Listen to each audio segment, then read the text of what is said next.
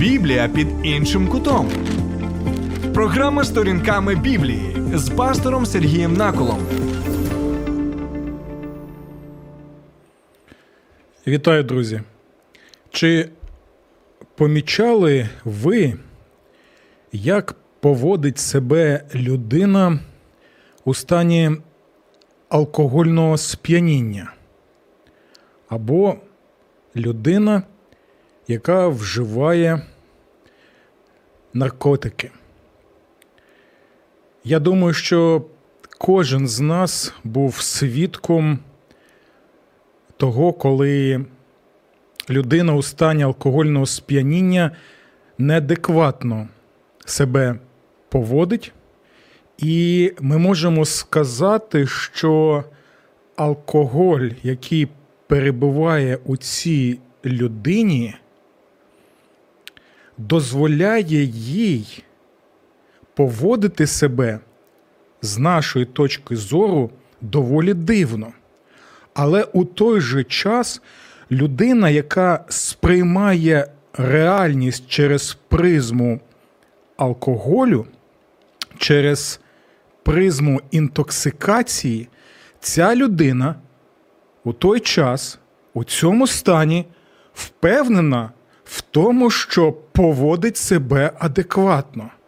Час від часу я, на жаль, стаю свідком, коли наприклад, чоловік у стані алкогольного сп'яніння настільки впевнений у своїх фізичних силах, що він е, виклик дає декільком своїм товаришам у лапках, можна так сказати, і волає, кричить: а ну йдіть собі, я зараз вам всім прочуханки дам. Ну і звичайно, там ще величезна кількість ідіоматичних виразів з національним колоритом.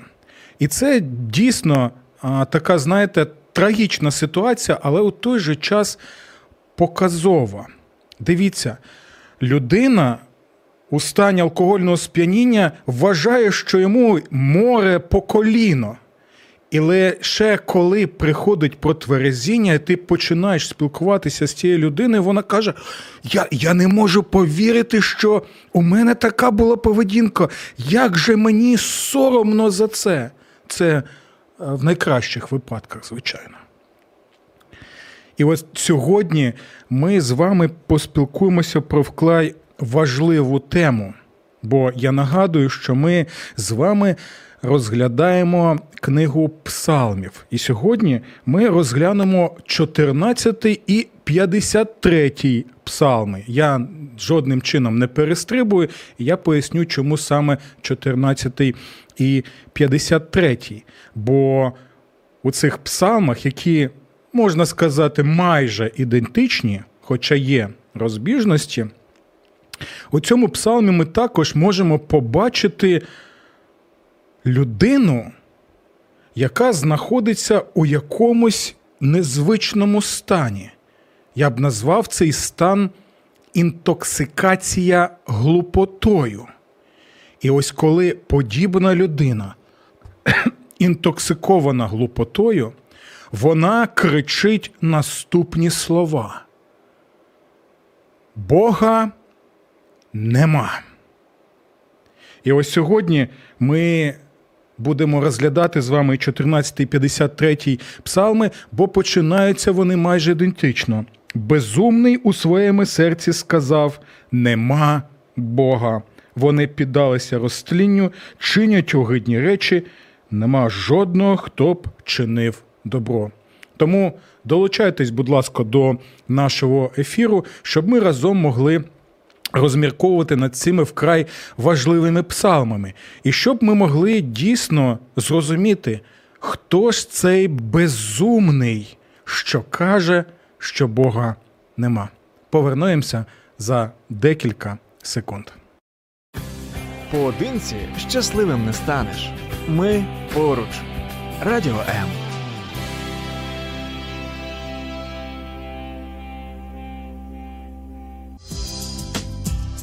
Біблія під іншим кутом. Програма Сторінками Біблії з пастором Сергієм Наколом. Безумний у своєму серці сказав нема Бога. Так починається 14-й псалом. А 53-й псалом, який майже брат-близнюк 14-го псалму, бо вони вкрай ідентичні, починається також з наступних слів: нерозумний у своєму серці каже, нема Бога. І тут ми можемо побачити, що у 53-му псалмі у перекладі є нерозумний, а в 14-му псалмі безумний. Це гарний. В принципі, переклад одного слова на івриті, яке ще я буду вам пояснювати у зв'язку з однією людиною і однією подією, яка сталася в часи царя Давида. І дивіться, час від часу я чую ці слова, які цитуються у зв'язку з сучасними атеїстами. Тобто декількох процентів людей у всьому світі нашому, які вважають і впевнені в тому, що Бога нема. І тому багато релігійних людей вони цитують, наприклад, 14 або 53 псалом і кажуть: безумні люди, як ви можете взагалі казати, що Бога нема?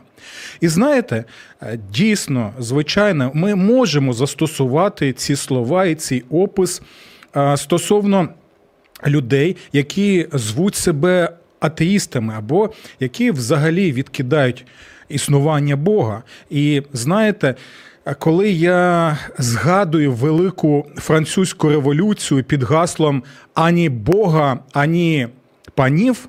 Так, і ті звірства, які коїлися під цим гаслом, то дійсно можна сказати, що велика французька революція це було якесь безумство, яка величезна кількість людської крові була пролита протягом того часу. Як люди, коли були впевнені тому, що якщо Бога нема і відкидати Бога, то ти сам вже Бог, який можеш вирішувати долі людські. І ми знаємо, що ті, які ще вчора під час цієї революції а, рубали голови своїм ворогам, наступного дня вже їм рубали голови, і так революція вона пожирала сама себе. Це дійсно було безумство. Але, друзі, у той же час ми повинні зрозуміти наступне. Ці псалми 14 і 53, вони були написані у світі, де, вибачте, сучасних атеїстів не було. Давній світ це світ релігійний. І більше того, я можу сказати, що і сучасний світ це релігійний світ, і навіть атеїзм це одна з форм релігії, бо атеїзм також використовує таку річ, як віра, яку не можна жодним чином якимось а, науковим підтвердити. Це також вкрай важливо. Але коли ці псалми писалися, вони писалися у релігійному контексті, де були люди, які дійсно або вклонялися єдиному Богу, Богу Біблії, або вклонялися безлічі різноманітних богів, різноманітних племен і територій. І ось нам потрібно зрозуміти, що слова безумний у своєму серці сказав нема Бога. Це перш за все не сучасний атеїст, друзі. Все вкрай і вкрай трагічно. Ці слова використовує псалмоспівець для того, щоб описати людину, яка не відкидає свідомо існування Бога як такого або божеств. Ні. Все вкрай серйозніше. Коли псалмопівець каже, безумний у своєму серці сказав нема Бога, він має на увазі людину, яка, якщо б ви зустрілися на вулиці або в приміщенні, запитали, чи є Бог, він сказав, ну, звичайно, Бог є. Але ці слова використовує псалмопівець для опису людини, яка, незважаючи на те, що Бог є, живе таким чином. Я ще раз повторюю: живе таким чином, нібито Бога нема. І знаєте, як можна перекласти динамічно ось цей вираз сучасними нашими словами. Сказав безумний у своєму серці. Бог, та пішов ти. Розумієте?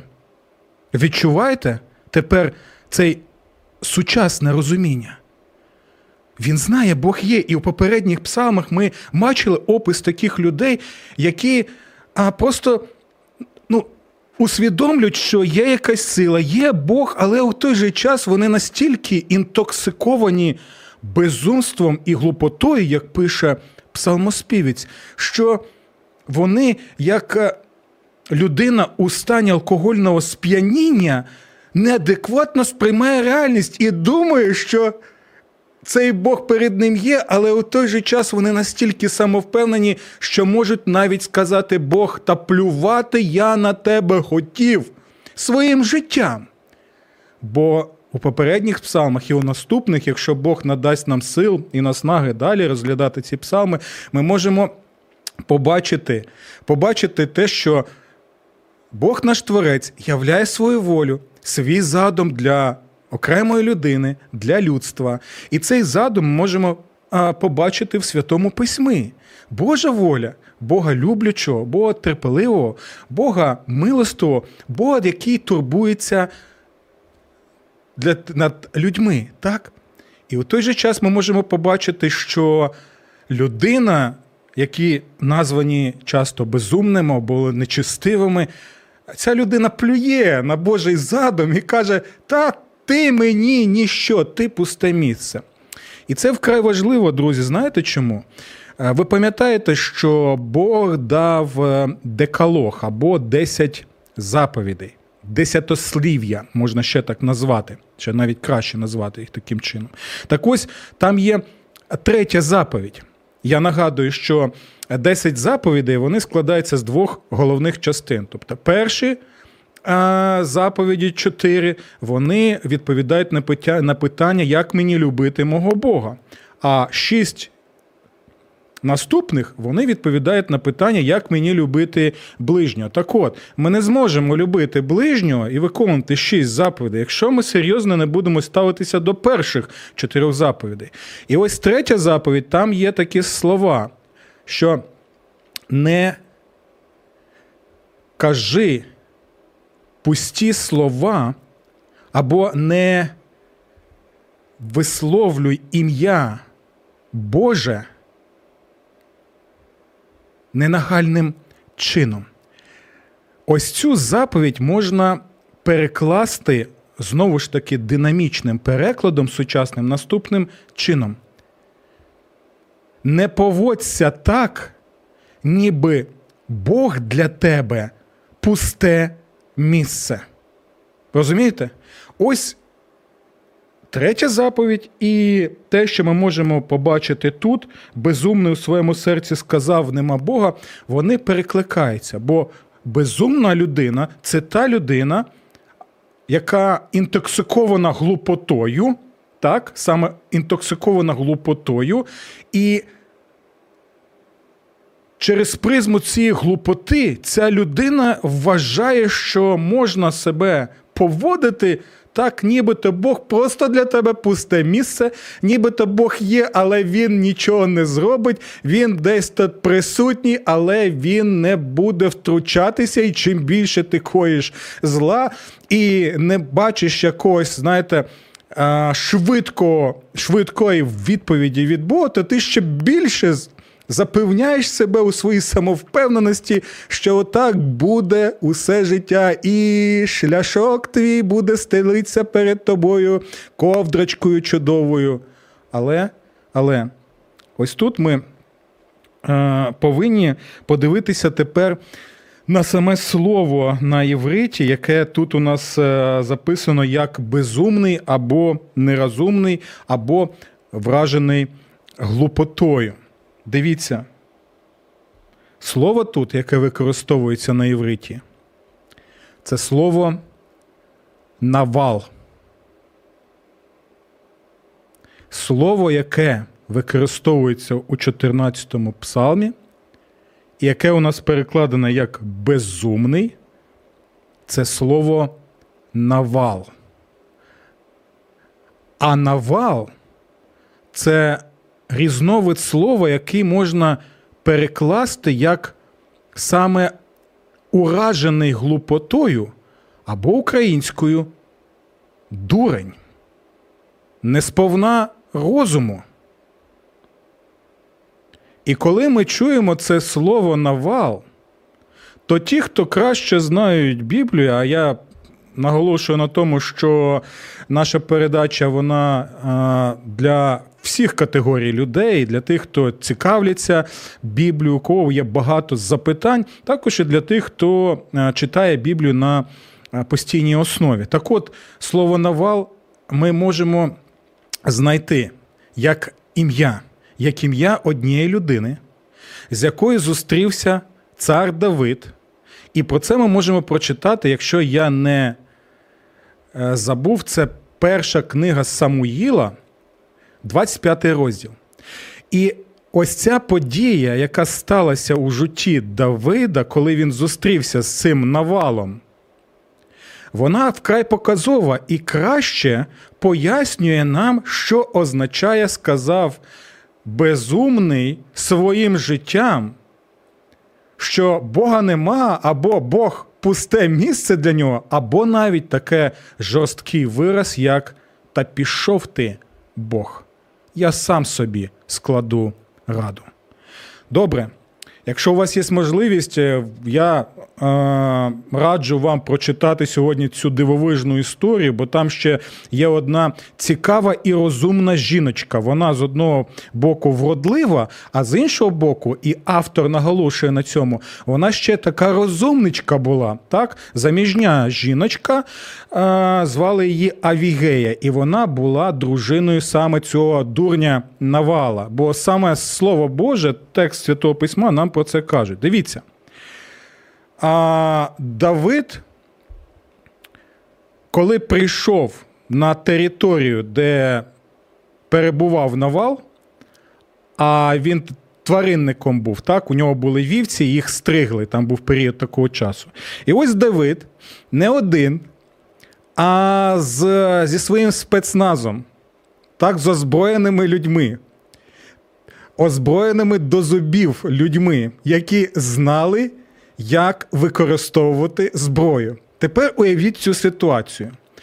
А, Богатенький такий м, тваринник Навал на своїй території йому повідомляють про те, що Давид з озброєним підрозділом спецназу зайшов на його територію. І Давид поводить себе вкрай чемно. Давид нічого не знищує, Давид нікого не гвалтує. Давид міг використати зброю для того, щоб підійти до а, звичайних людей і просто поцупити у них їжу. Але Давид поводить себе вкрай чемно. Він поводить себе з гідністю. Він не зловживає тією владою і силою, яка є у нього і у його спецназа. Так?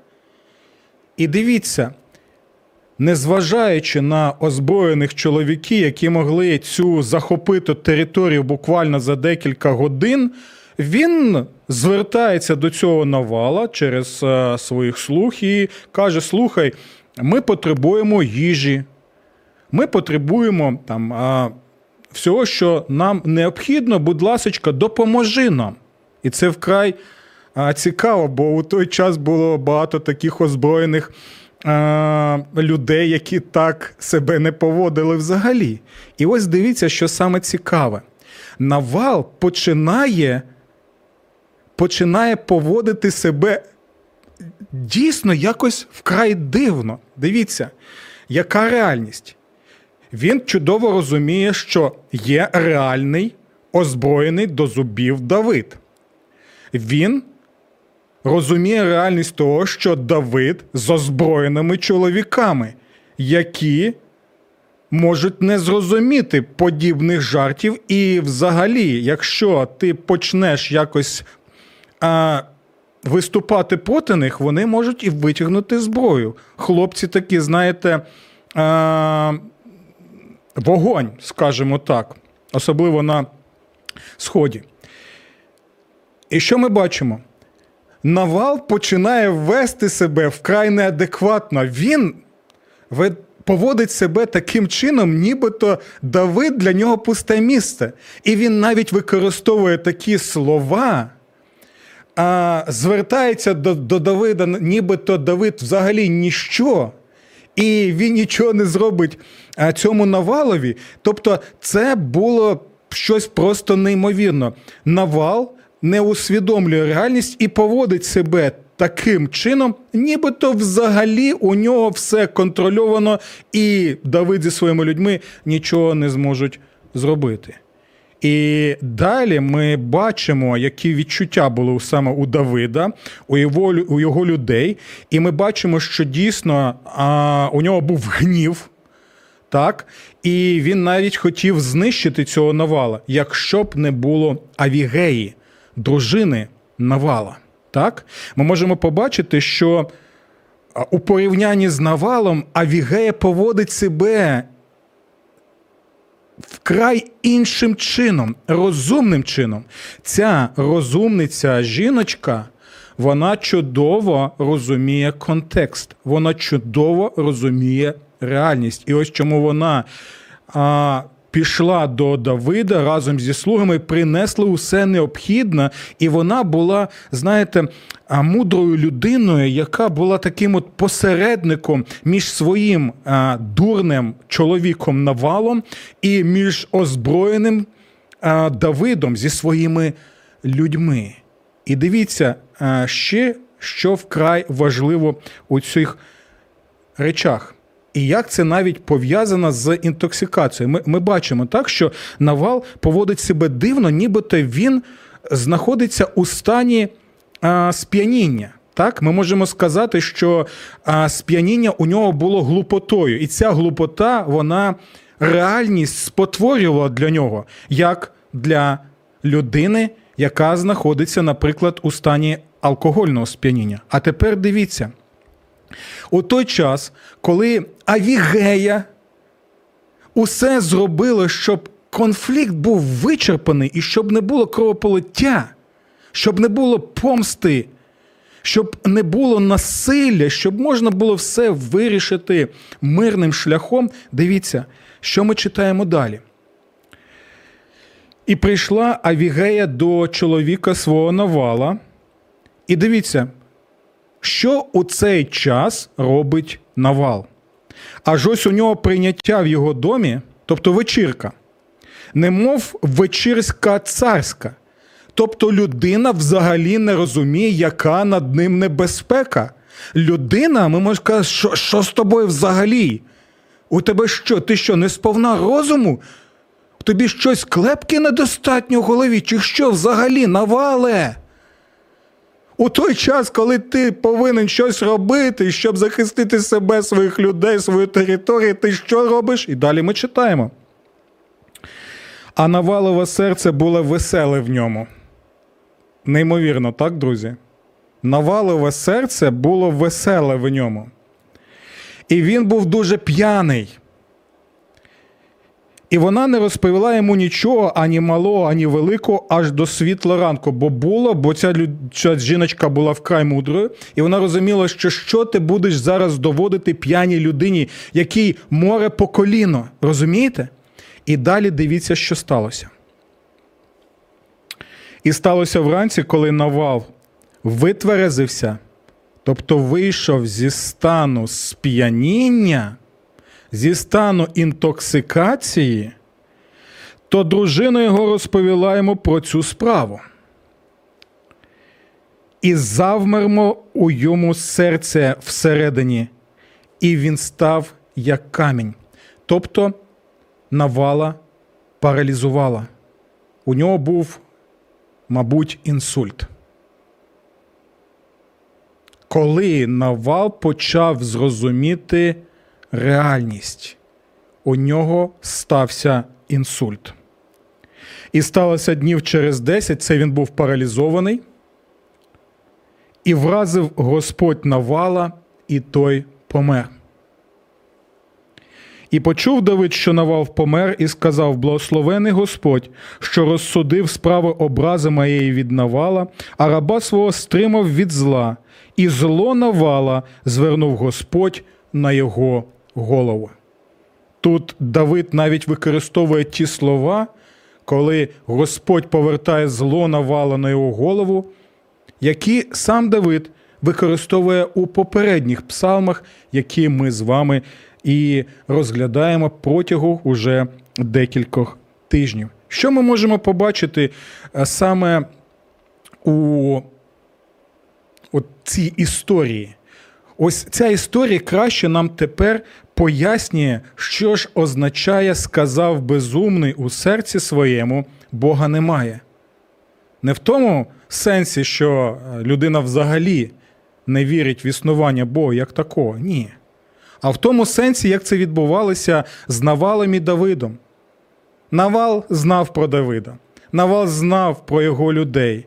Навал знав усе те, що може відбутися. Але в той же час Давид для нього і люди Давида було пусте місце. Плювати він хотів на Давида. І він своїми словами і своєю поведінкою казав, що та пішов ти, Давид, на всі чотири боки. Ось те саме відбувається і з нами, коли недостатньо бути релігійною людиною. Бо пам'ятайте, хто розіп'яв Господа Ісуса Христа? Це було вкрай релігійні люди. Вони вірили в Бога, вони навіть Біблію читали. Але Слово Боже показує, що ти можеш навіть бути релігійною людиною. Ти можеш сказати, ну так, я вірю там в Бога, або на свята приходжу а, до церкви або до храму, навіть свічку можу а, поставити. Але, друзі мої, Слово Боже, от тут конкретно чітко показує, що ми можемо бути безумними, коли ми усвідомлюємо, що Бог є, але Бог для нас пусте місце. Його слово пусте місце для нас. Те, що він каже, ми не вважаємо за щось важливе. І наше, наше життя, воно жодним чином не відображає а то Божого задуму, Божої волі для нашого життя, як окремо для людини, так і для нашого суспільства. Ось чому дивіться далі, і опис є. Вони піддалися розтлінню, чинять огидні речі. Бог, як батько, люблячий батько, закликає і каже: не робіть, будь ласка, цього. У попередній передачі ми розповідали про Содом і Гомору. Бог попереджав людей, але вони запекло продовжували бути у своїх гріхах. І далі нема жодного, хто б чинив добро. І знову це опис релігійних людей. Так, коли люди дійсно казали, що ми віримо в Бога, як і в нас час. А дивіться далі: Господь з неба дивиться на людей, аби побачити, чи є розумний, або той, котрий шукає Бога. Всі відступили, разом стали непридатними. Нема нікого, хто чинив би добро, немає ні одного. Невже не схаменуться всі ті, що чинять беззаконня? Бачите, про кого йде мова? Хто така людина, хто безумний, хто каже, що Бога неба або Бог для мене пусте місце? Той, хто чинить беззаконня, хто пожирає людей, наче їдять хліб, тобто використовують людей для своїх потреб і те, що ми називаємо експлуатацією, яка заборонена Божим Словом. А на Господа не зважають. Оце ключове слово. На Господа не зважають, на Господа плюють. Господу кажуть, ти пусте місто, місце, я плювати на тебе хотів. І от дивіться далі. Тому і горне їх страх, оскільки Бог перебуває з родом праведних. Чому огорне їх страх? Коли е, розвіється ось ця інтоксикація, у якій вони перебувають. Пам'ятайте, що сталося з Навалом. Бо історія Навала і Давида вона е, є ілюстрацією для цих псалмів, і вона є вкрай показовою, що і тут теж огорне страх людей, які вважають, що Бог пусте місце, бо буде той час, коли всі можуть побачити Бога його справедливості. І тоді дійсно станеться те, що сталося і з Навалом. Чому це важливо, друзі? Тому що дивіться, як завершується цей псалом. Він завершується наступним чином. Запитанням: хто принесе народу Божому спасіння? Хто принесе народу Божому спасіння? І ось у цьому псалмі ми розуміємо, що мова йде про Господа Ісуса Христа, який надасть спасіння, який зробить так, що людина зможе усвідомити, так, усвідомити як Авігея реальність другого пришестя Господа Ісуса Христа, який є нащадком кого? Царя Давида. Бо Господь Ісус прийде з ангелами своїми, як Він і сам каже в Євангеліях, щоб судити людей. Так, Він прийде у славі своїй, Він прийде як цар, набагато прекрасніший цар, ні- ніж е, цар Давид, якого він є нащадком. І цей цар він прийде таким чином, як цар суддя. Але знаєте, в чому є впевненість і також надія? Вона в тому, що ми можемо зустрічати цього царя Ісуса як навал, або можемо зустрічати його як свого брата, як свого Спасителя, який використовує свій меч не для покарання, а для захисту своїх людей. І знаєте, чому це прекрасно? Тому що меч Ісуса Христа це Голговський хрест. Той, хто з вірою дивиться на Господа Ісуса Христа на хресті Голговському, він отримує прощення гріхів. Господь дарує йому вічне життя, свою присутність тут і зараз, і впевненість, що Він завжди з нами. Той ще, хто відкидає Христа Господнього, глузує з нього, насміхається, коли це все казочки для людини, або усе це як пусте місце, або не має жодного значення. Цей хрест використовується Господом вже для того, щоб звершити своє правосуддя. Бо цим Христом Він розтрощив голову сатані, дияволу, і усім тим, хто слідує за ним тут, на цій землі. Тому, друзі, пам'ятаємо цей псалом і пам'ятаємо історію про Навала, Давида і Авігею, щоб чекати другого пришестя Господа Ісуса Христа не з острахом і побоюванням, а з величезною радістю, бо прийде мій Спаситель, який полюбив мене ще у вічності, щоб я міг любити Його усім своїм життям тут і зараз. Усього вам доброго, Божих благословень і до наступних зустрічей. Сподобався ефір? Є запитання або заперечення? Пиши радіом.ua